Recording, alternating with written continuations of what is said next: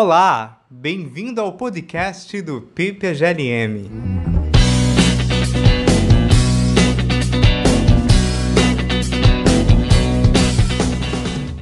No episódio de hoje, vamos conversar com Cristina Consani, professora da Universidade Federal do Paraná, doutora em filosofia, mestre em direito pela Universidade Federal de Santa Catarina e graduada em direito pela Universidade Estadual de Maringá. Cristina realiza pesquisa nas áreas de filosofia política, filosofia do direito e teorias da democracia. E até o ano passado foi coordenadora do GT da Ampof Teorias da Justiça. O tema do episódio de hoje é Filosofia do Direito.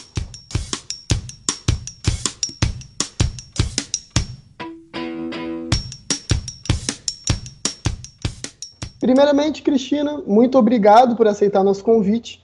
Como nós sabemos, a filosofia não se define pelo seu objeto de análise, mas pelo rigor na análise do objeto de sua investigação.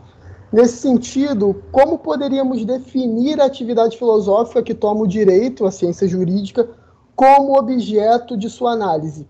Em outras palavras, o que é filosofia do direito? Bom, é, eu também agradeço o convite do PPGLM para esse podcast.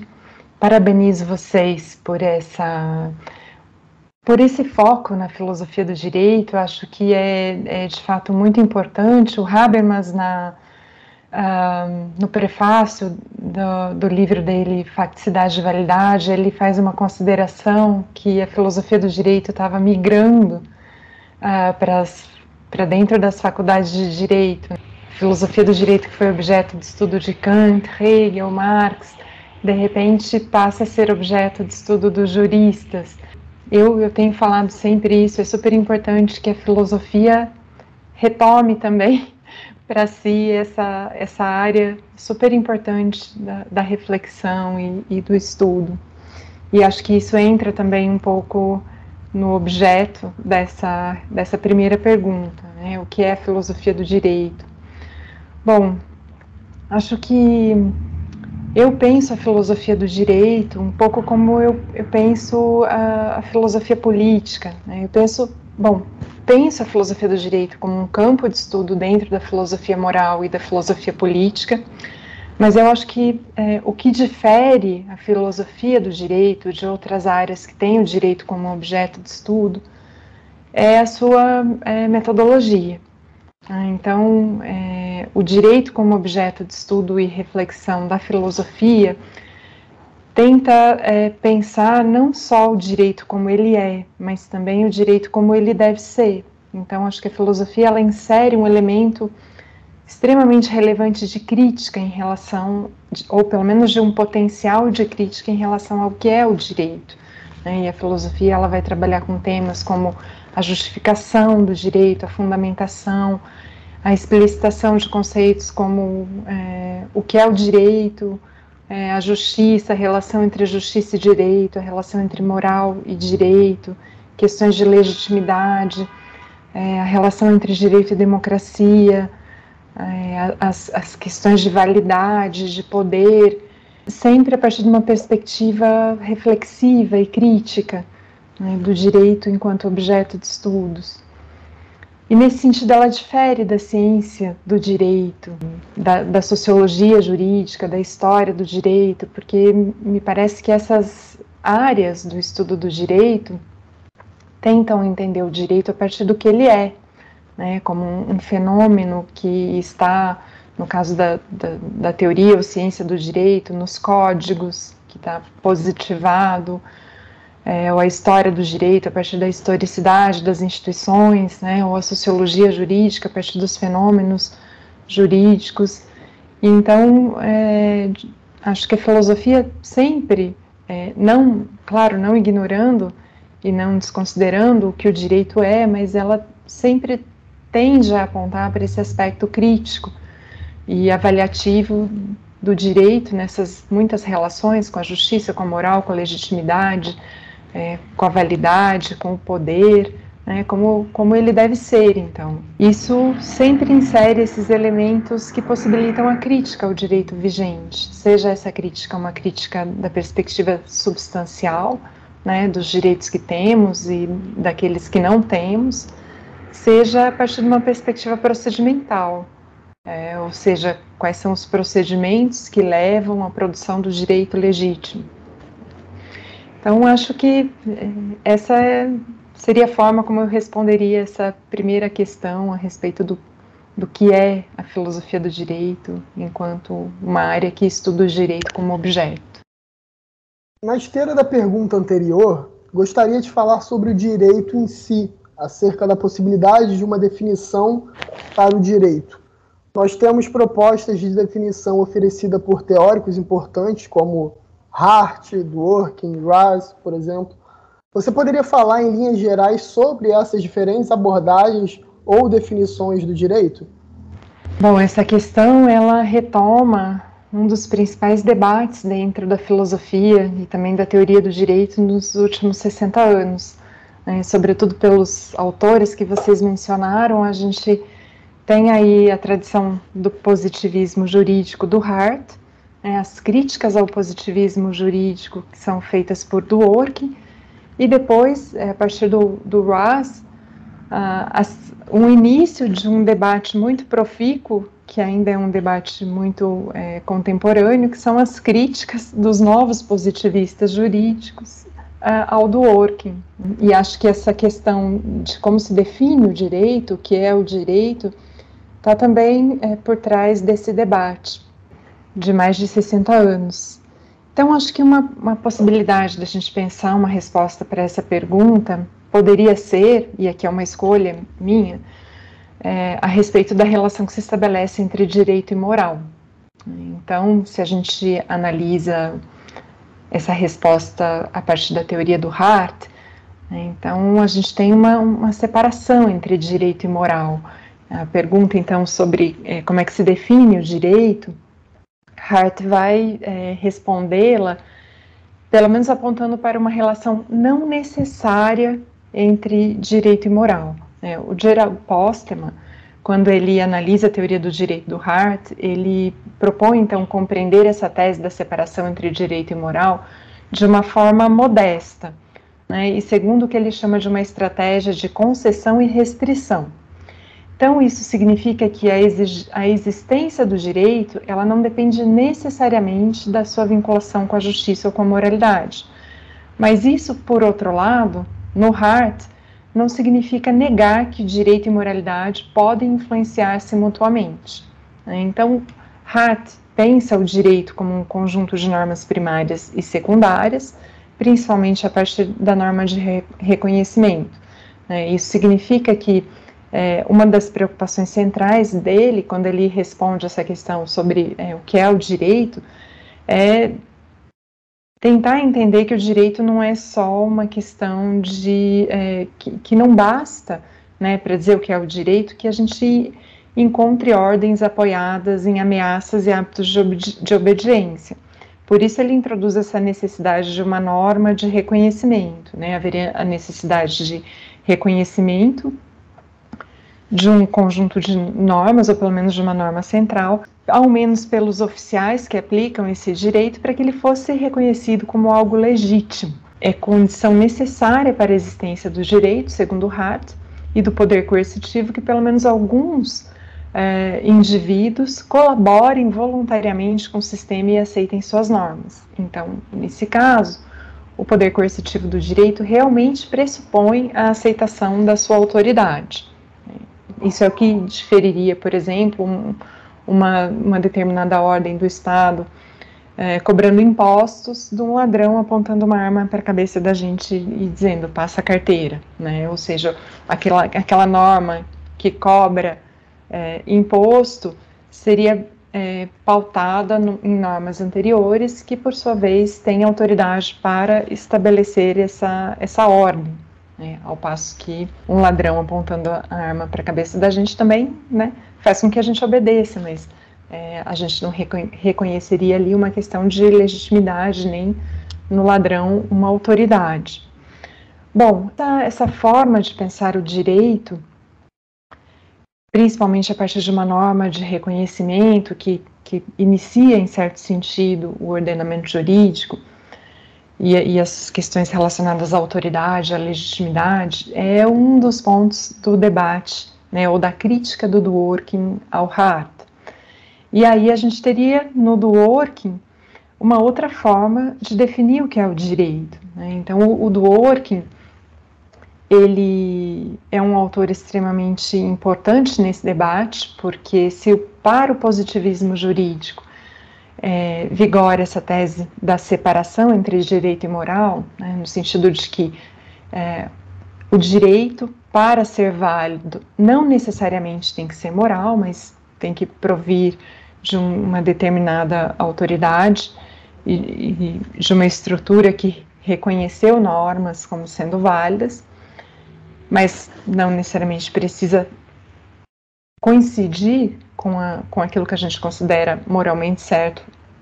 Né? E, e do Orkin vai então tentar fazer essa reconexão entre direito e moral, a partir da, da famosa distinção que ele faz entre é, regras e princípios. Né? Então, para o Dworkin, é, o, o direito não é apenas esse conjunto de regras definidos, definidas a partir de uma, é, de uma regra de reconhecimento, como pensou Hart.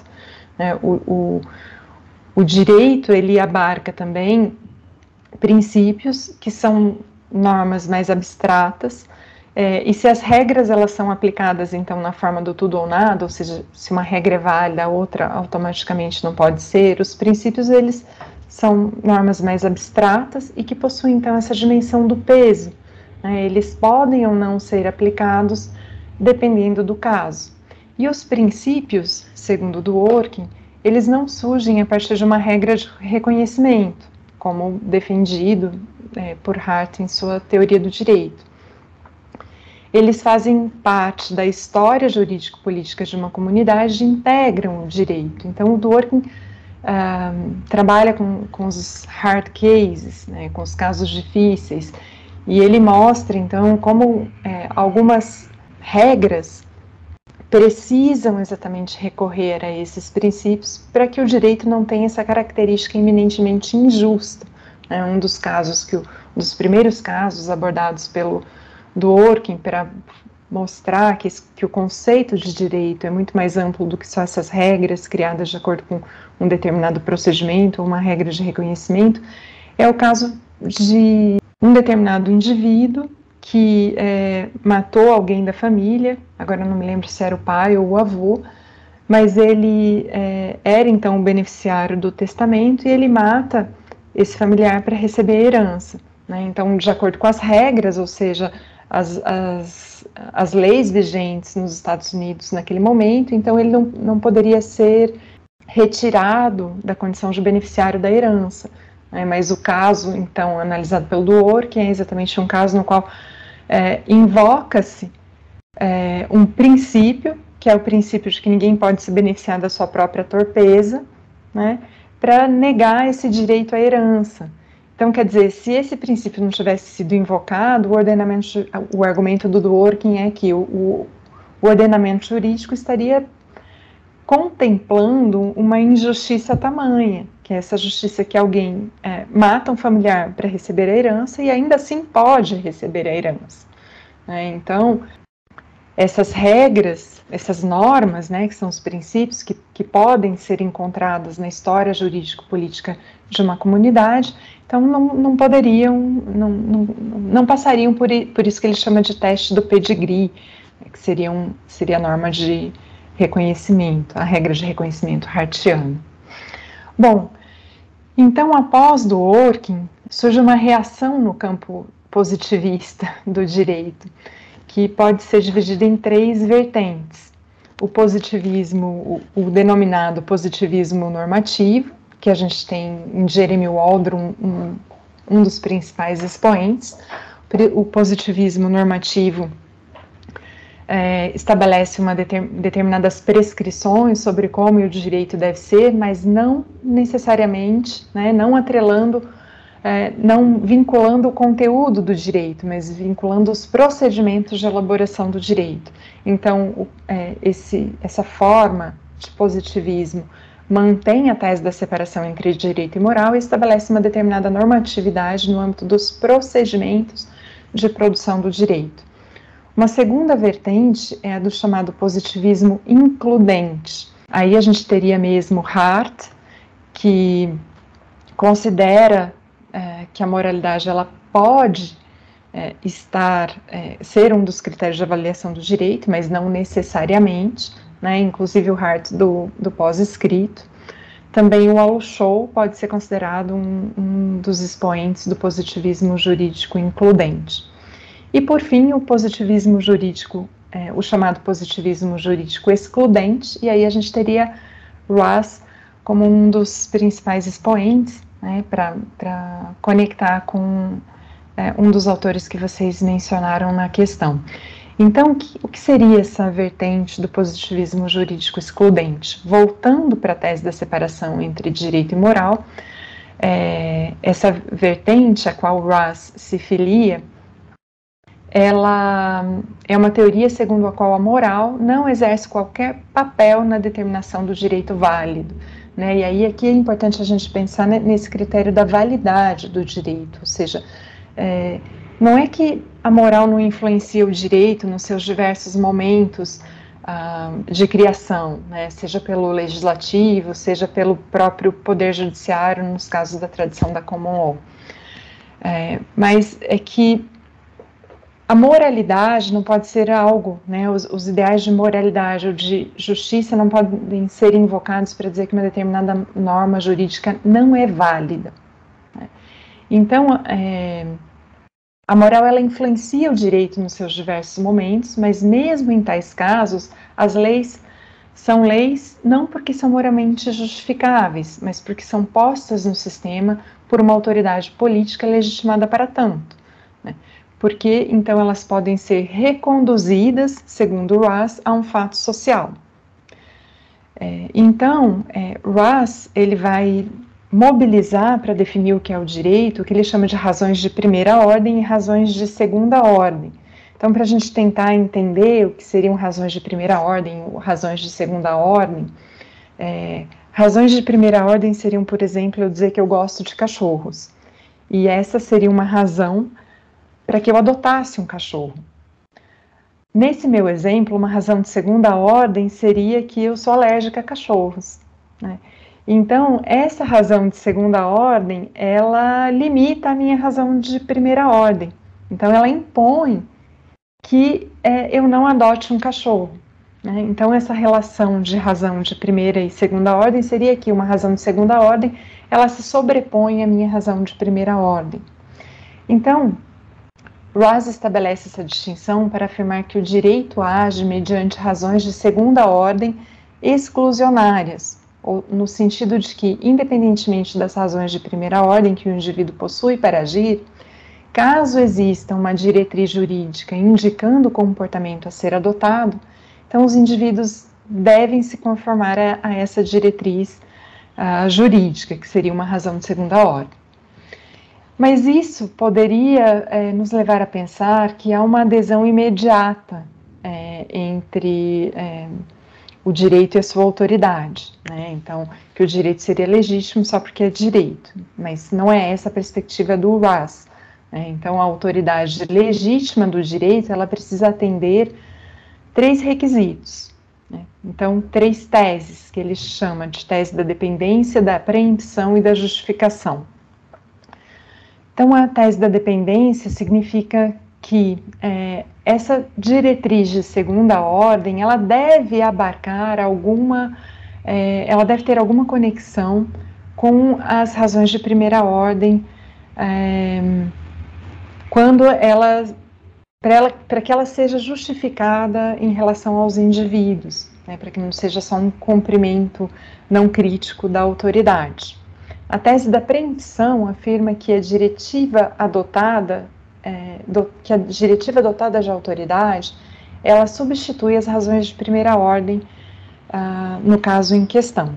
E a tese da justificação normal, ela significa que uma autoridade somente é legítima caso aqueles a ela submetidos tenham mais chances de agir corretamente caso sigam o equilíbrio de razões contidos nas diretrizes e se abstenham de seguir o seu próprio julgamento, ou seja, as diretrizes têm que oferecer uma razão mais convincente para o indivíduo do que as suas próprias razões. Né? Ele tem que achar que é melhor seguir é, essa razão de segunda ordem do que sua própria razão de primeira ordem. É, então, essas seriam três visões ou três formas bastante distintas de conectar essa relação entre direito e moral e responder essa pergunta sobre o que é o direito, né? E é, como a gente define o direito. Você comentou sobre, de passagem, né, sobre um aspecto da filosofia do direito do Jeremy Waldron. A proposta do Waldron se contrapõe fortemente ao constitucionalismo contemporâneo. Segundo ele, é, que não possui um compromisso robusto com o princípio de soberania popular, uma vez que estaria mais preocupado com a limitação do poder político. Considerando então o debate atual, tomando especialmente a atuação legislativa, cujas críticas ressaltam uma possível violação de direitos fundamentais, como podemos lançar luz sobre os problemas enfrentados pelas democracias contemporâneas no que se refere à relação entre direitos e o princípio de soberania popular? É, o Waldron, quando ele volta à, à história do constitucionalismo, né, ao constitucionalismo moderno e ao constitucionalismo contemporâneo que bebe muito na fonte do constitucionalismo moderno, ele, ele identifica essa preocupação com a limitação do poder político. Né, é uma, uma vertente muito comum também no liberalismo, que surge na modernidade. É, vamos estabelecer é, o espaço que o Estado pode agir para que o Estado, não, não atue de forma arbitrária no âmbito da liberdade e da privacidade dos indivíduos. Então, é, e aí seria esse foco, né, ele se volta também para a proteção de alguns direitos, que são basicamente os direitos de é, liberdade de consciência, expressão, em algumas teorias a própria questão da propriedade. E, é, segundo o ele, é, essa vertente, que ele considera que é basicamente a vertente predominante dentro do constitucionalismo contemporâneo, deixa um pouco de lado um outro direito que ele considera fundamental, né, que é a participação política. Então, ele, ele considera que a gente deve mudar o foco, né, se preocupar, sim, com os abusos do poder político e com a proteção dos direitos individuais, dos direitos fundamentais, mas mais no sentido de saber quem está no banco do motorista, né, que, assim, de, de uma direção do poder político, mas não de uma limitação. Porque se eu estou ocupando o banco do motorista, eu decido para onde o carro que eu estou dirigindo vai ou não vai. Né? Não se trata então só de uma, uma limitação, mas sim de uma questão de direção do poder político. Então, uma das grandes críticas do Waldron na, na filosofia do direito dele, na filosofia política, é que nos últimos anos o debate ficou muito focado nas questões de justiça.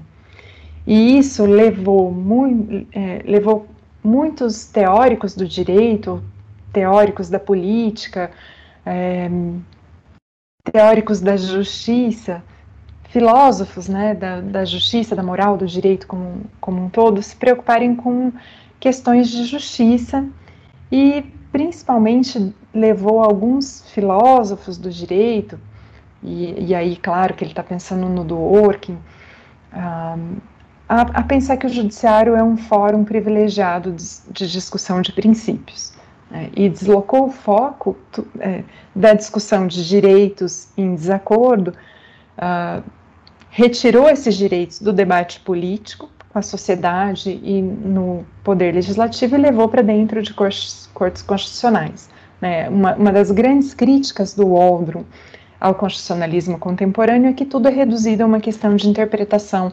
constitucional, e se os tribunais constitucionais são os locais privilegiados de discussão sobre o que é ou não constitucional. Então, quando a gente tem direitos em desacordo, como por exemplo a questão do aborto, é, a questão das cotas, né, das ações afirmativas, a questão do financiamento empresarial de campanhas, tudo isso acaba sendo discutido dentro de tribunais constitucionais como se fossem discussões técnicas sobre como qual é a melhor interpretação da Constituição. E, e segundo ele, não, não se trata de uma discussão técnica. Quando tem direitos em desacordo, a gente está diante de questões políticas. Ah, então, é, quem vai decidir se o poder legislativo ou o poder judiciário vai decidir politicamente. Então, ele considera que o, o, o fórum mais adequado de, de, de é, para decidir, para que a gente decida questões políticas, é o poder legislativo e não o poder judiciário. Bom, aí, claro, a gente entra nessa segunda etapa da tua questão. Né? É, como é que a gente lida com é, formações dentro dos poderes legislativos que também parecem não estar muito preocupados em proteger direitos, né? ou fazer uma discussão séria a respeito é, de direitos. Um, então, o Aldrum, ele acaba desenvolvendo uma teoria normativa do poder legislativo. Isso a gente vai encontrar desde os primeiros textos dele, aqueles de 1999, que são é, Direito e Desacordos ou A Dignidade da Legislação, mas ele tem um livro mais recente também chamado Political Political Theory, que ele aprofunda essa descrição de critérios que deveriam ser observados pelo Poder Legislativo no momento de discussão de direitos em desacordo. Então, essa seria uma, é, uma tentativa de lidar com essa possibilidade de um poder legislativo também decidindo é, arbitrariamente, né, em, em desrespeito aos direitos fundamentais que são assegurados pelas constituições.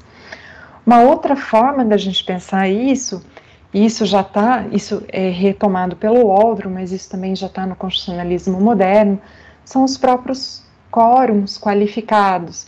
Né? Uma emenda constitucional, por exemplo, que poderia derrubar um direito fundamental, ela tem um quórum especial. Claro que isso, no nosso caso, não, não dá assim, nenhum alento, porque a gente está vendo no, no legislativo brasileiro, sobretudo essa PEC, né, que recebeu vários nomes, a PEC eleitoreira, a PEC, enfim, é, a gente está vendo que esses tempos estão sendo desrespeitados, né, um, um, e essa, não a maioria qualificada, mas o, o constitucionalismo moderno, moderno estabelecer, por exemplo, tempos, né, esses tempos, por que, que uma emenda constitucional precisa passar duas vezes por, pelo Senado e duas vezes pela Câmara dos Deputados? A, a ideia desses tempos era extremamente é, importante é, para lidar, por exemplo, com as paixões. Né? Então, você vota, depois você deixa lá de molho determinada proposta de emenda constitucional por um tempo, reflete melhor, deixa é, que os argumentos surjam, que a gente possa refletir sobre esses argumentos, depois discute de novo. Mas então essa, essa estratégia dos tempos, né, do primeiro e segundo turno de votação, que eram justamente estratégias para refinamento e amadurecimento dos argumentos envolvidos, é, a gente está vendo, por exemplo, que estão sendo completamente ignoradas no nosso contexto, isso já aconteceu antes, mas essa PEC que está em debate agora é um, um excelente exemplo disso, né? Passa super rapidamente por, pelas casas e, e desrespeita esse elemento procedimental que seria fundamental para a gente fazer uma reflexão mais aprofundada sobre uma proposta de emenda constitucional. Mas voltando um pouquinho aos critérios pensados pelo Waldron, ele ainda assim, identificando esses riscos, identificando esses problemas, é, ele, ele não considera que esses problemas sejam problemas exclusivos, por exemplo, do poder legislativo. Né, e, e, parece que essa teoria é, recebe agora, sobretudo no contexto dos Estados Unidos, importância quando a gente vê a Suprema Corte norte-americana voltando atrás no reconhecimento do direito ao aborto. Né? O Dworkin tem uma, uma frase no Império, no livro O Império do Direito, na qual ele diz, ele afirma né, que os Estados Unidos são um país melhor, é, justamente porque confiaram às cortes constitucionais a defesa de direitos básicos e não a, as maiorias legislativas. E o Waldron ele enfrenta essa questão e ele diz, olha, o Dworkin está tá trazendo isso a partir de vários casos difíceis que ele analisa, mas se a gente analisar a história dos Estados Unidos, dos tribunais, não só da Suprema Corte, mas também de outras cortes federais que, que derrubaram direitos, por exemplo, que protegiam é, crianças com relação ao trabalho infantil, que protegiam idosos, que protegiam, protegiam relações de trabalho, que protegiam o direito ao voto. Então, a gente não vai chegar a essa mesma conclusão. Né? Se um tribunal ou um legislativo decidem é, no sentido de proteger direitos ou de derrubar direitos, o argumento do Waldron é que isso não pode ser uma questão é, só histórica, de como os tribunais decidiram, de como os, os é, corpos legislativos decidiram, porque se a gente for procurar esses exemplos na história, a gente vai encontrar bons exemplos e a gente vai encontrar péssimos exemplos. Né? E, e, e, então, isso não, não chega a ser um argumento, mas o argumento do Waldron é exatamente sobre essa questão, né? Se a gente quer saber o que é democracia no país, a gente tem que perguntar é, quem decide, não é, como se decide, porque como se decide dentro do poder legislativo ou dentro de uma corte constitucional, a resposta sempre vai ser por maioria. Né? Então a gente tem que perguntar, bom, se a gente tem direitos em desacordo né, e discussões como o aborto, casamento é, homoafetivo, essas sempre vão ser questões políticas. Né? E segundo o Aldro, sendo questões políticas, elas têm que ser decididas por políticos com representação, né, com, é, com possibilidade de serem responsabilizados pelos seus eleitores. Então, a resposta dele sempre é que a decisão deve ser do Poder Legislativo. E agora, como lidar com esse risco de tirania da maioria, ele sempre está investindo num argumento de que a gente deve preservar a nossa cultura política, né, por todos os meios que nós temos, uh, a gente deve preservar a nossa cultura política democrática e de respeito à pluralidade eh, e à razoabilidade dos desacordos. Né? Eu nunca, eu, eu posso discordar do outro, mas eu não posso querer matar o outro porque é, eu discordo dele. Paraná teve um exemplo trágico desse tipo de, de desacordo nesse final de semana. Então, acho que é, a resposta do Waldron sobre como lidar com essa possível violação de direitos fundamentais é sempre o fortalecimento das instituições democráticas e da cultura social e política democrática.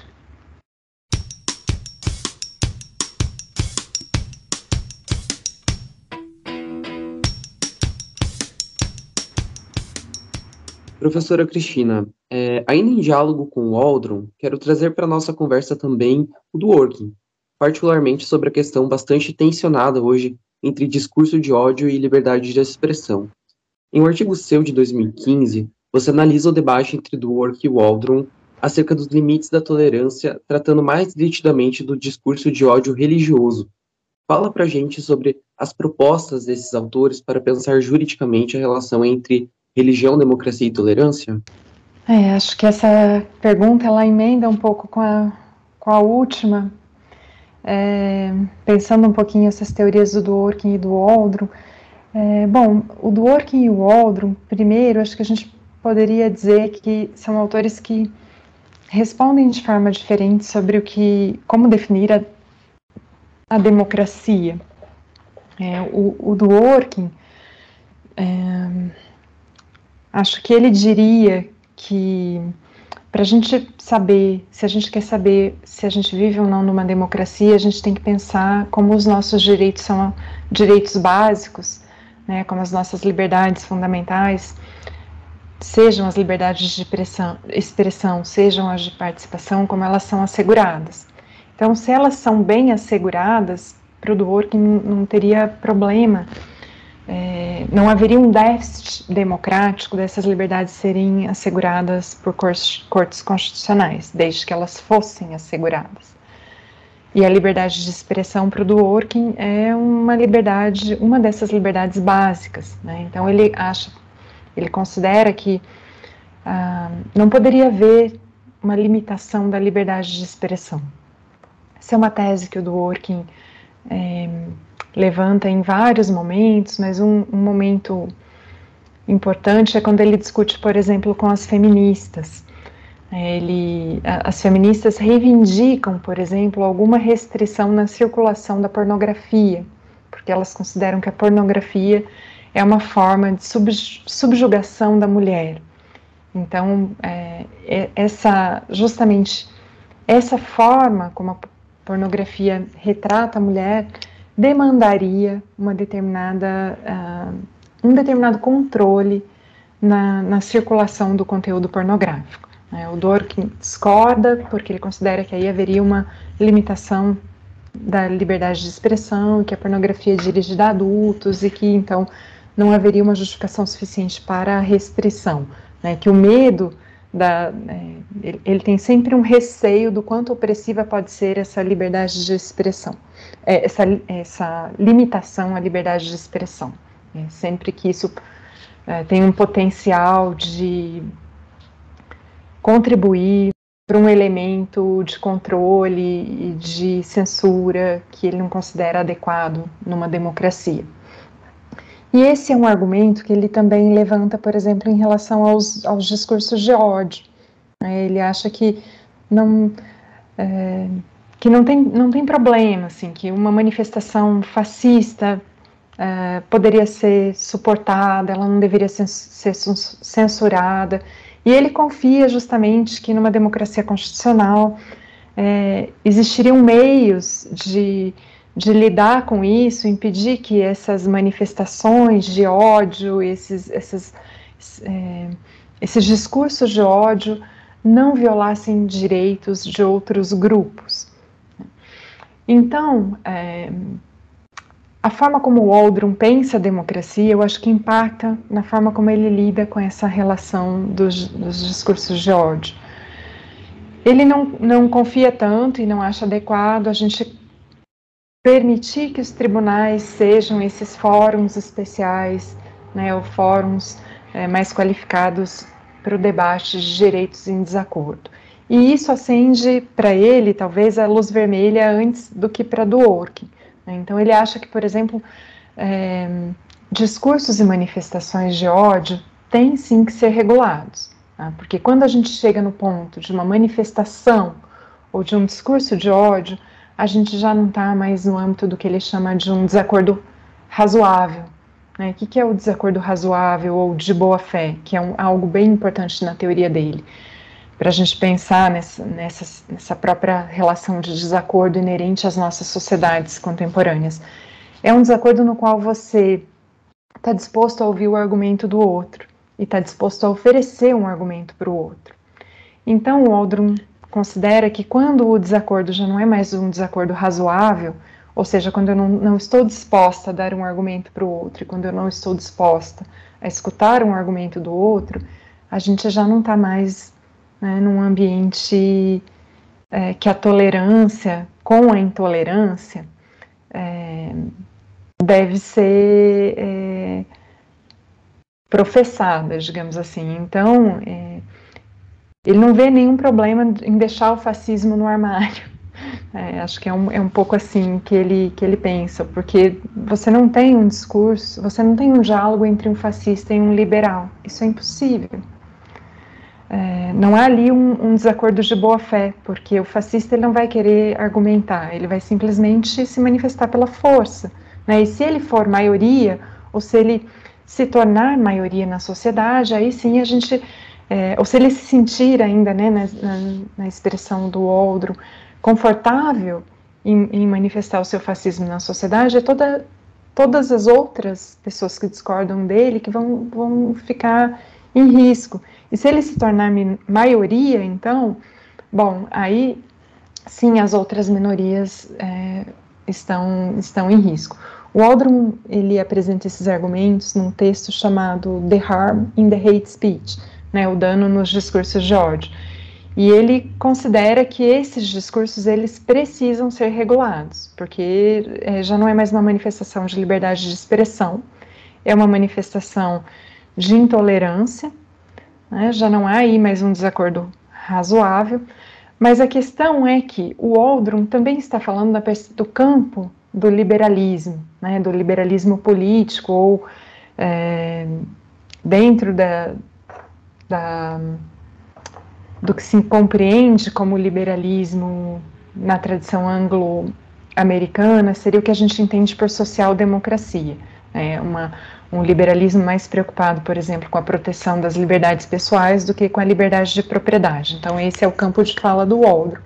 Então, para um liberal uh, como o Waldron defender essa tese, também assim é, não é uma tese tão fácil de ser defendida no campo do liberalismo. Exatamente por isso ele tenta traçar uma linha divisória, né, até onde a gente po poderia ir com essas regulações para não afetar a liberdade de expressão e as liberdades de manifestação do pensamento, de imprensa, que são constitutivas dessas concepções de democracia, mas também não permitir uh, que, o, que as uh, manifestações de ódio e de intolerância solapem o próprio pluralismo existente nas democracias contemporâneas. Então, para ele, essa linha divisória poderia ser traçada conceitualmente entre o que ele chama de indignação e ofensa.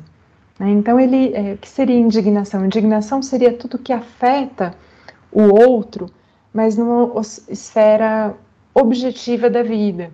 Né? Então, ele cita exemplos de pichações nos muros dos Estados Unidos depois do 11 de setembro que diziam: ah, muçulmanos, não os receba, não os deixe entrar. Então, ou então ainda no, no, século final do século XIX, restaurantes também nos Estados Unidos que colocavam placas proibida a entrada de cachorros e de judeus. Então, essas tanto essas pichações nos muros quanto essas placas, segundo ele, afetam aspectos objetivos da vida dessas pessoas em sociedade. Não poder entrar num restaurante ou não, de repente, ser recebido numa sociedade para pleitear vaga de emprego ou moradia. Né? Então, isso é uma questão de indignação. Quando eu digo proibida a entrada de cachorros e judeus, é, seria um, um, uma questão que afeta a dignidade da pessoa e fecha portas para ela no mundo objetivo. Agora, uma questão de ofensa seria uma, uma questão que me afeta no, no meu aspecto subjetivo, né? Me, me, pode me incomodar, me, me causar um desconforto, mas não, não chegaria a fechar nenhuma porta para mim no mercado de trabalho ou na minha busca por uma moradia ou em outras muitas áreas da minha vida social. É uma típica questão de ofensa, o Aldrin diz, são as várias divergências religiosas. Né? Então, quando eu, é, quando para um, quando um cristão fala que Jesus é, é filho de Deus e isso é visto por outra religião como algo que é, com a qual, sei lá, um judeu poderia não concordar, ou um muçulmano poderia não concordar, né? Um muçulmano pode falar, bom, tudo bem, eu posso até reconhecer Jesus como um profeta, mas dizer que ele é filho de Deus, isso me ofende. Né? Então, isso seria uma questão de ofensa, ou seja, afeta o meu sentimento, me afeta subjetivamente, mas não chega a fechar nenhuma porta para mim em sociedade. Né? Então, segundo o Aldro, as regulações jurídicas, elas poderiam recair sobre questões que afetam então a dignidade, mas não sobre questões que é, causam uma ofensa. Né? A ofensa, a gente teria liberdade para ofender, mas não teria é, liberdade para afetar a dignidade do outro. Então, essa seria a tentativa do Aldrin de traçar, dentro do campo do liberalismo político, né, essa essa linha divisória entre aquilo que ofende e aquilo que ataca a dignidade. Né? Então, para poder pensar numa regulação jurídica, né? porque para o Oldrum, ele tem essa metáfora é, ambiental, né? ele pensa na democracia como, ele usa a metáfora da poluição ambiental, ele diz, olha, a, a democracia ela não pode ser poluída, né? uma cultura democrática, uma vez poluída, é, é muito difícil, assim como a, a voltar atrás na poluição do meio ambiente. Depois que a gente poluiu o meio ambiente, a recuperação é lenta e difícil, e assim também é com a cultura democrática. Então a gente tem que cuidar da cultura democrática para que ela não se torne uma cultura de ódio, uma cultura de intolerância, porque voltar atrás né, despoluir a democracia é algo muito difícil. E aí a gente vê, né, de novo eu falo desse, desse, dessa, desse caso que aconteceu no Paraná nesse final de semana. Né, um típico crime de ódio, uma, uma, uma típica manifestação de intolerância política. Então, quer dizer, a gente em algum momento permitiu a poluição da nossa democracia. E agora a gente está cada vez mais assustado com o nível é, que isso está alcançando na nossa sociedade. Então, me parece que essa reflexão do Waldron né, sobre como, como estabelecer o limite, mas ainda assim estabelecer um limite, porque a gente não conversa com fascista, a gente não conversa com quem já está manifestando discursos, é, se manifestando com ódio e, e, e tendo, né, externando discursos de ódio, então, talvez essa linha divisória entre indignação e ofensa seja algo extremamente, uma grande contribuição para a gente pensar a democracia, pensar a, manutenção da liberdade de expressão, mas não permitir as manifestações de ódio é, e o discurso de ódio. Professora, é, você também trata de uma tensão existente entre Constituição e democracia. Sustenta que a tensão entre elas não pode ser resolvida, porém acomodada a partir de uma teoria da democracia constitucional em que a própria Constituição contenha meios de suportar e promover a participação popular na tomada de decisões políticas. Poderia falar mais sobre sua proposta de teoria da democracia constitucional e também como poderíamos abrigar nessa teoria um conceito de povo sincrônico com vontade diacrônica? Essa é uma pergunta interessante e volta, e eu agradeço a vocês por isso, porque é uma possibilidade de eu falar um pouco sobre a minha tese de doutorado.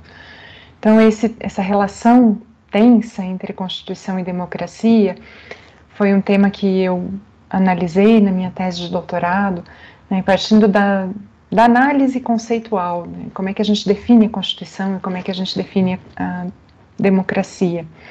Então, essa, aquela pergunta anterior sobre a crítica do Waldron ao constitucionalismo volta muito a essa definição de Constituição. A Constituição, em muitas teorias, ela é definida como é, um, um, instrumento de limitação do poder político, né, do poder do Estado, do poder dos governantes, e um instrumento de proteção de direitos fundamentais.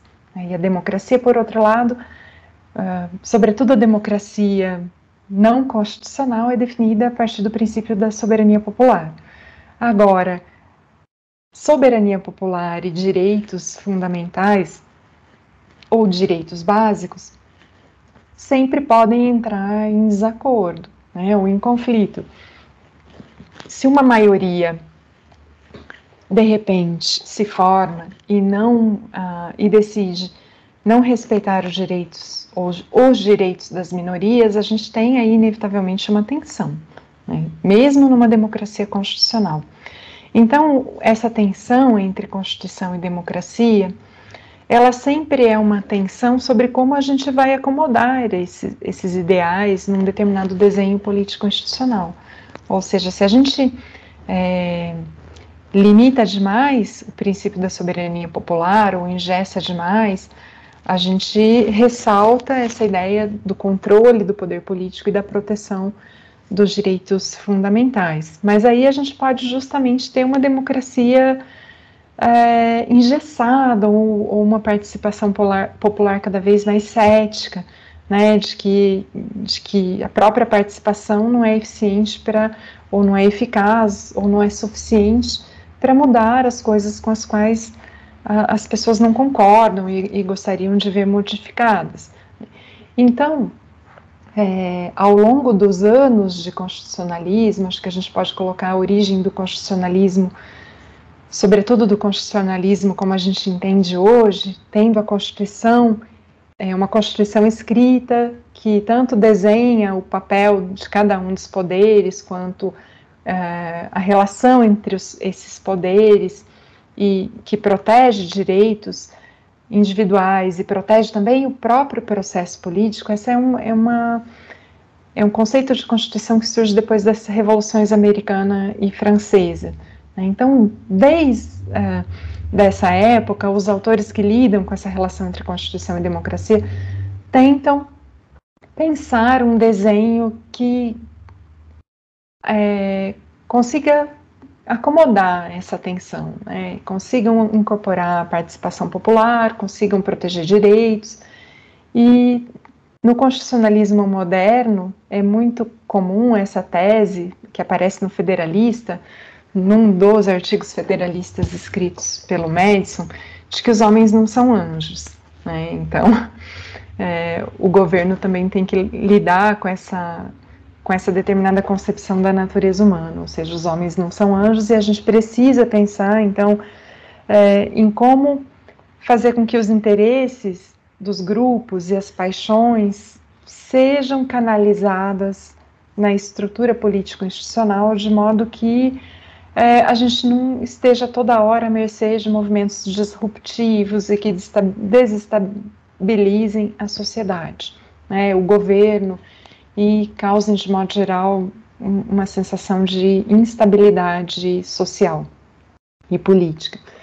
Então, essa, essa tese da, do povo sincrônico com vontade diacrônica, é, eu penso esses conceitos a partir de um constitucionalista moderno, que é o Condorcet, um constitucionalista francês, que tentou justamente acomodar esses opostos, né? pensar, por exemplo, o espaço da participação direta junto com o espaço da democracia representativa e tentou colocar tudo isso dentro de um desenho constitucional. Então, o que, que seria o povo sincrônico? O povo sincrônico, essa ideia de que, bom, o povo ele não precisa estar sempre amarrado à, à, à Constituição, né, que ele pode mudar a sua própria Constituição, que, ele, que isso é um dos direitos inerentes à soberania popular. Mas é, a vontade diacrônica seria justamente essa responsabilidade do povo na hora de mudar a sua Constituição, ou seja, seria uma responsabilidade intergeracional, né, a responsabilidade de pensar é, o legado que uma Constituição não tem só arranjos arcaicos que a gente pode querer jogar fora, mas que ela pode ter também uma estrutura ah, de regras que permitem que o jogo democrático seja jogado. Né? Então, que isso, em certo sentido, é um, é um legado da geração passada para a geração presente, e que é, quando a gente está diante dessa possibilidade de, de uma reforma profunda das nossas leis, da nossa estrutura, que ela, essa reforma ela também tem que ser feita com uma determinada responsabilidade, né, com uma avaliação do legado do passado, da importância desse legado e também com a nossa responsabilidade para com as gerações futuras. Porque se a gente pensar, por exemplo, né, que a gente é, ganhou, a gente recebeu da geração que lutou contra a ditadura militar, é, que lutou por um arranjo político-institucional melhor do que aquele dos anos uh, da ditadura. Então, é, toda vez que a gente pensa na Constituição Federal de 88 e pensa nos problemas dela, talvez a gente também, essa ideia da vontade, né, nós enquanto povo sincrônico e com vontade diacrônica, seria a tentativa de pensar na geração futura e o que, que a gente vai deixar para essa geração, ou seja, a nossa geração, a minha pelo menos, se beneficiou da democracia estabelecida pela Constituição de 88. Então, o que, que a minha geração vai deixar para a geração futura? Né? Será que, que a minha geração vai deixar a democracia também? Ou vai sucumbir ao autoritarismo e, e deixar algo muito pior do que a, a minha geração teve? Né? Então, é, esse conceito de povo sincrônico com vontade diacrônica essa tentativa de pensar esses ideais super difíceis né, do, dos direitos fundamentais, uh, das próprias regras do jogo democrático e o ideal de soberania popular. É, o povo sincrônico, em certo sentido, ele representa a soberania popular, mas a vontade diacrônica seria exatamente isso que remete a uma determinada responsabilidade com os arranjos políticos, jurídicos que nós temos, porque são eles que vão ficar para a geração futura. Né? Essa, essa tese que está sendo muito discutida hoje no âmbito da justiça intergeracional, sobre a nossa responsabilidade para com a geração futura. Então, acho que a gente pode pensar, né, a partir dessa responsabilidade com as gerações futuras, nas questões ambientais, é, e também nas questões da democracia. Né? Será que eu que recebi uma democracia da geração passada posso deixar para a geração futura algo pior né, em, em termos de arranjo político institucional? Então, acho que é assim que eu tentaria explicar esse conceito que eu mobilizei na minha tese de doutorado, para pensar essa relação entre direitos fundamentais, Constituição e o princípio da soberania popular. No artigo seu de 2020, 2020 intitulado Democracia, Tecnocracia e a questão da imparcialidade judicial, você analisa o descompasso entre os âmbitos normativo descritivo da relação entre poder judiciário e político. No âmbito normativo, a imparcialidade figura como um pressuposto. Já no âmbito descritivo, a imparcialidade não se configura.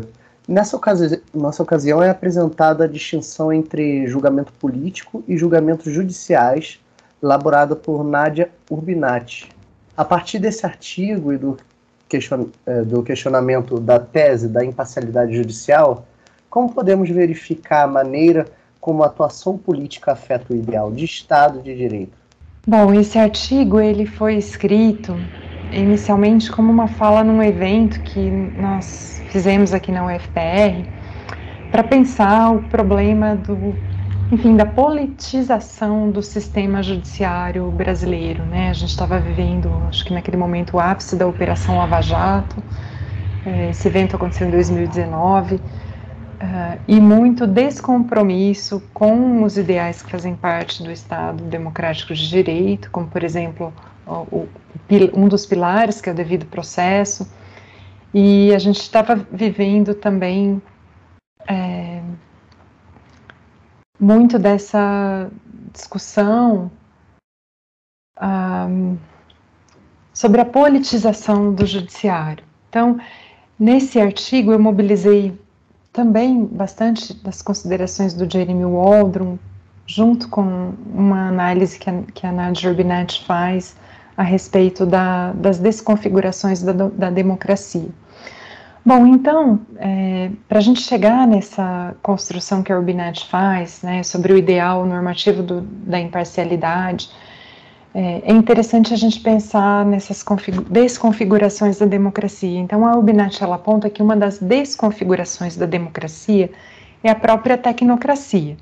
Né? Seria a gente apelar para um julgamento técnico que chegaria próximo da verdade. Né? Segundo ela, qualquer julgamento que se, que se diz é, técnico, no sentido de expressar uma verdade, é uma espécie de desfiguração de algo que é essencial da democracia, que é um julgamento político. Né? O que é um julgamento político, segundo ela? Um julgamento político é aquele feito por poderes eleitos, que está baseado não na imparcialidade, mas no critério de generalidade. Né? O, o critério de generalidade, ele sempre vai ter um lado, mas esse lado ele tem que ser justificado com base no interesse público. Né? Então, outras instituições, como por exemplo é, aquelas que lidam com a economia ou é, mesmo o poder judiciário, normativamente falando, ou seja, o ideal dessas instituições é que elas sejam imparciais, né? então que elas julguem de forma técnica e não invoquem justamente esse critério político do interesse público ou da generalidade. Né? Então, é,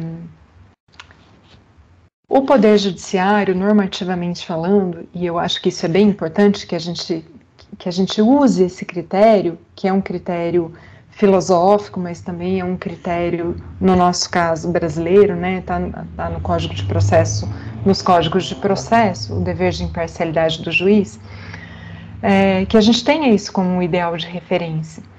Mas o que eu faço nesse artigo é justamente trabalhar com esses dois âmbitos, né? O dever de imparcialidade, que muitas vezes é usado como um simulacro, né? como um simulacro para é, esconder uma decisão que não é imparcial. E, e, e, no caso da Lava Jato, isso foi recentemente é, desvelado pelo STF, né? a, a questão da imparcialidade do juiz Sérgio Moro. Mas o ponto é, e aí que eu acho interessante trabalhar com a tese do Waldron em complementação com a tese da Urbinati. O Waldron, como eu comentei um pouquinho antes, respondendo uma outra questão, ele, ele considera que sempre que nós estamos lidando com direitos em desacordo, sobretudo quando esses direitos são aqueles um, mais abstratos e mais é, disputados, a gente não está no âmbito meramente técnico, a gente está no âmbito político. Então, segundo ele, não importa quem decide, né, qual instituição decide sobre isso porque a decisão dessa instituição ela vai ser eminentemente política. Por isso que para o Waldron, por exemplo, para que um tribunal constitucional não decida politicamente, ele não deve decidir. Porque se ele for decidir sobre o aborto ou sobre o financiamento empresarial de campanha, ele vai decidir politicamente, é inevitável. Ele está discutindo sobre algo muito abstrato e que vai ter um posicionamento político, ainda que, claro, justificado, argumentado. Né? Então, o melhor desenho institucional para o Aldro seria o desenho institucional que permitiria, por exemplo, que os tribunais constitucionais não invalidassem leis criadas pelo Poder Legislativo, mas simplesmente devolvessem essas leis, como no caso da Inglaterra, para que o Poder Legislativo corrigisse né, aquilo que foi considerado uma inconstitucionalidade. Mas sem esse poder de invalidá-la, porque a invalidação também é uma manifestação política sobre um direito em desacordo. Mas então, por que, que o Aldrin pensa esse desenho? Né? Porque ele. E aí isso tem a ver com o ideal do Estado de Direito. O Aldrin tem uma, uma definição do Estado de Direito é, muito atrelada às etapas é, ele considera que cada uma das instituições, cada um dos poderes, o executivo, o legislativo, o executivo e o judiciário, tem algo a dizer sobre o que é o direito.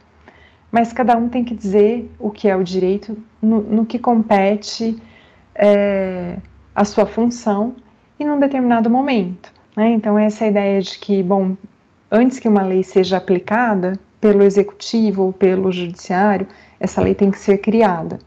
Aí, no caso de direitos ou da aplicação de princípios, essa aplicação pelo judiciário, por exemplo, ela vai ter que lidar com algo tão abstrato que é basicamente a criação de uma norma que vai ser aplicada não só às partes é, de um determinado processo, mas em alguns casos, como a gente sabe, né, nos tribunais constitucionais, eles criam também normas gerais. Então, é, o Aldrin entende que quando isso acontece, a gente está diante de uma violação do Estado de Direito, né? porque o, o judiciário, é, ao mesmo tempo, criou e aplicou uma norma. Então, a, o que a gente perdeu aí foi exatamente a previsibilidade do direito. E uma das razões pelas quais a gente aceita a autoridade do direito é justamente porque é, ele torna, ele pode tornar a nossa vida em sociedade um pouco mais previsível. Né? Então, eu sei, por exemplo, que é, eu não vou estar submetida a uma lei que, não, que, que é, foi criada. Hoje eu não estou submetida a uma lei que vai ser criada amanhã. Né? O princípio, um dos princípios mais importantes do direito, que é a ideia de que não há é, pena sem lei anterior que a defina. Então, é, o Aldrin considera que quando coincidem esses momentos dentro do Poder Judiciário de é, criação e aplicação da lei, a gente estaria justamente violando esse princípio e violando a previsibilidade e pulando uma etapa. E assim haveria, é, segundo ele, uma violação desse ideal do Estado de Direito, porque isso minaria essa, proposta de previsibilidade que o próprio direito é, promete. Né? É essa promessa de, ao menos, previsibilidade. Aí a previsibilidade ela seria menos exigente do que o ideal de justiça. Né? Viria antes, é, em, em, sentido de, de simplicidade mesmo. Né? O direito, primeiramente, assegura essa previsibilidade e a gente espera que segure um pouco mais. Mas pulando essa etapa, a gente solaparia a previsibilidade e afetaria diretamente o ideal do Estado de Direito. Para finalizar, professora, você poderia falar um pouco mais para a gente sobre a sua pesquisa atual acerca do consenso e conflito na política internacional, analisando os modelos eh, propostos por Habermas e Chantal Mouffe, eh, especialmente no caso de Habermas, é possível pensar uma política mundial sem governo mundial? Mouffe e o Habermas são autores que têm visões bastante distintas sobre como se fundamenta a política, o, o político, né? E essas visões distintas impactam também o modo como esses autores pensam a política internacional. Para Mouffe, a política ela é definida pelo conflito. Né? O que define o que é o político é o conflito, o conflito entre grupos. Né? Então, o político sempre vai demandar uma relação nós, eles, é, até que esse, esse confronto entre um nós e um eles é, alcance uma formação, uma formação de poder hegemônico. O Habermas, por outro lado, sem é, esquecer essa dimensão, do, do, essa dimensão conflituosa da política, ele é, visualiza, pelo menos no âmbito institucional da política, é, ele entende a política como um espaço de mediação desse conflito e uma tentativa de produção argumentativa de um, um consenso, né? É, um consenso que surge de um determinado processo de decisão e de deliberação. Então, o Habermas, é, ele, quando ele vai pensar a democracia e a política, ele pensa essas duas, ele pensa a esfera pública de forma dual.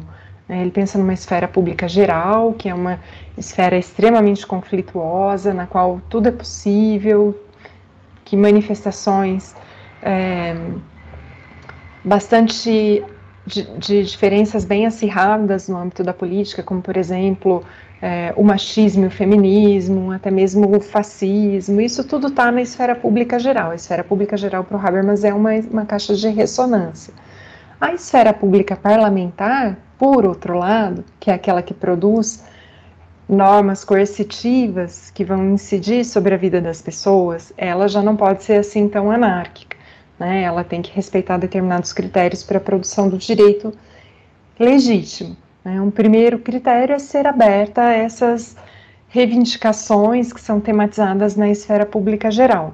Mas no momento da criação do direito, então entram aí outros critérios que vão estabelecer, por exemplo, se aquela norma criada poderia ser aceita por todos os possíveis afetados. Né? Então, uma norma que diz, por exemplo, que as mulheres devem ganhar menos do que os homens no trabalho, né, teria que ser pensada é, à luz daquelas afetadas, ou seja, será que as mulheres aceitariam ganhar menos do que os homens no, no mundo do trabalho? Se a resposta for não, bom, essa não é uma, uma esfera legítima.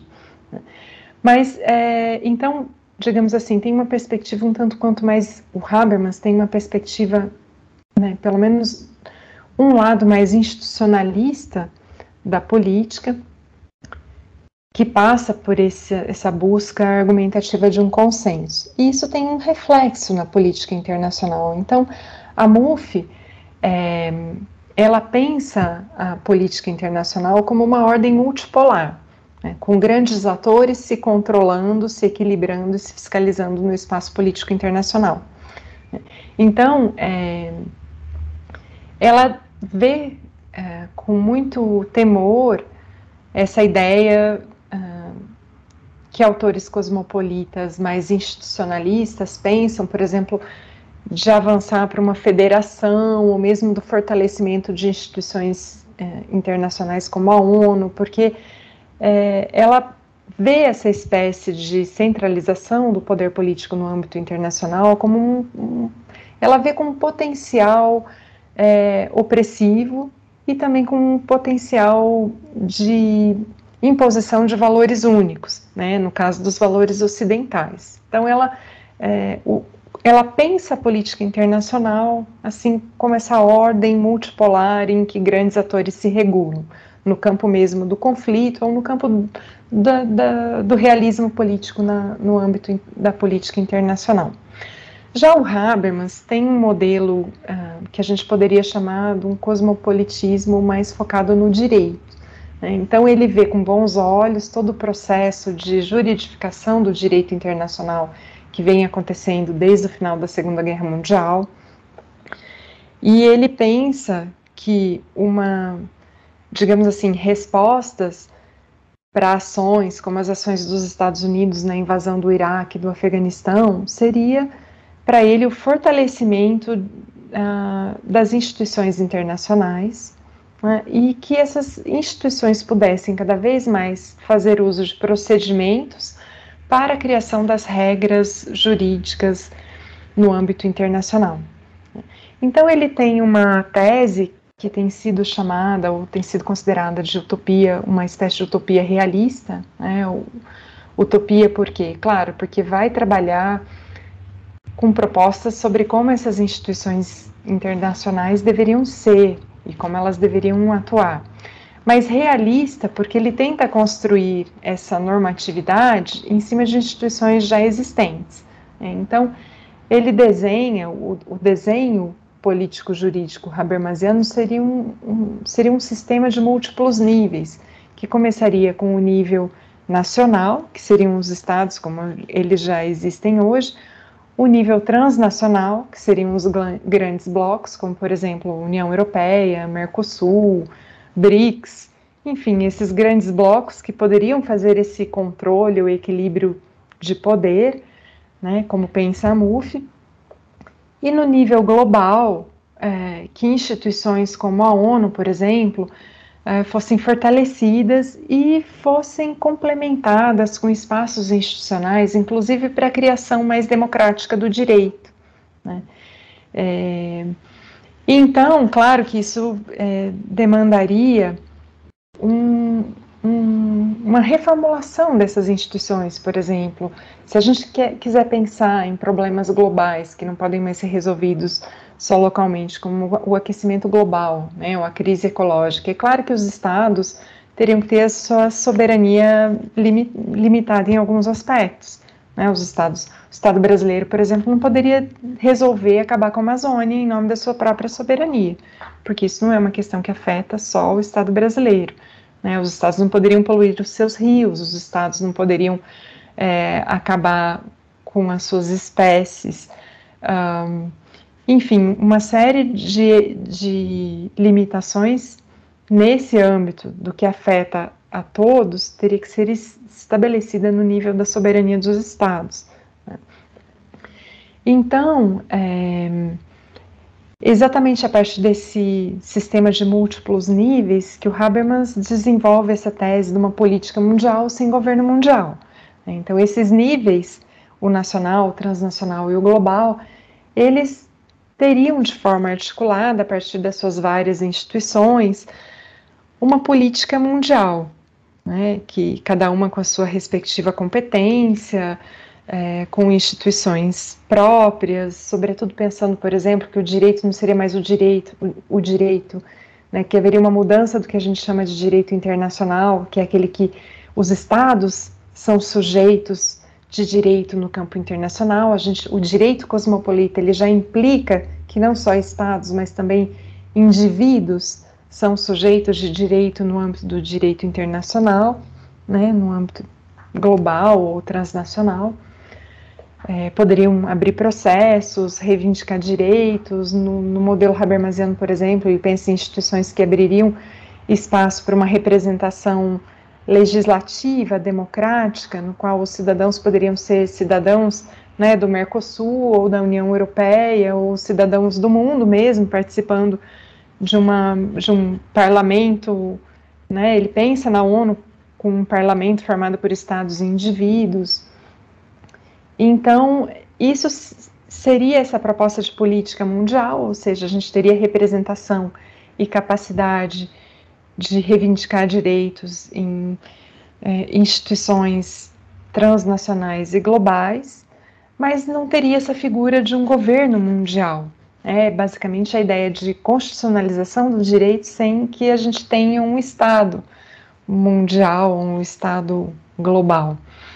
E Claro que é uma proposta aí, aí a gente vê o elemento utópico, né, bastante acentuado, porque é, é muito difícil, eu já falei isso no texto que eu apresentei no workshop em filosofia do direito na semana passada, é muito difícil a gente pensar em todos esses elementos é, que levariam, por exemplo, a uma ONU reformulada, a uma ONU capaz de fazer frente a, a, um, a um país como os Estados Unidos, né, que precisaria ser muito forte, ter um exército próprio, é, estabelecer coerção e estabelecer medidas de punição, de restrição a estados como China e Estados Unidos, mas né, como que ela funcionaria então sem os critérios de fiscalização que já são frágeis, né, os, os, critérios de, de fiscalização do poder que já são frágeis dentro do, dos Estados-nação. Então,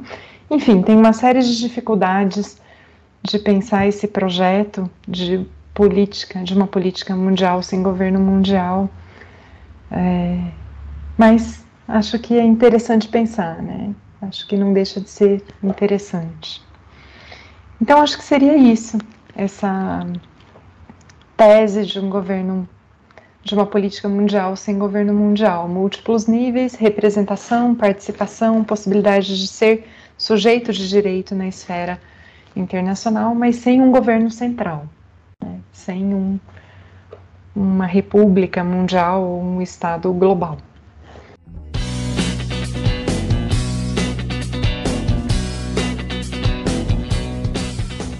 Agradecemos a professora Cristina Consani pela ótima entrevista e também agradecemos a você que nos ouviu pela sua audiência.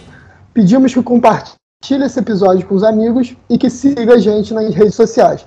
Estamos no Instagram, Twitter e YouTube e por meio das nossas redes sociais você ficará por dentro de todas as nossas atividades e eventos. E claro, continue acompanhando os próximos episódios do podcast do PPGLM.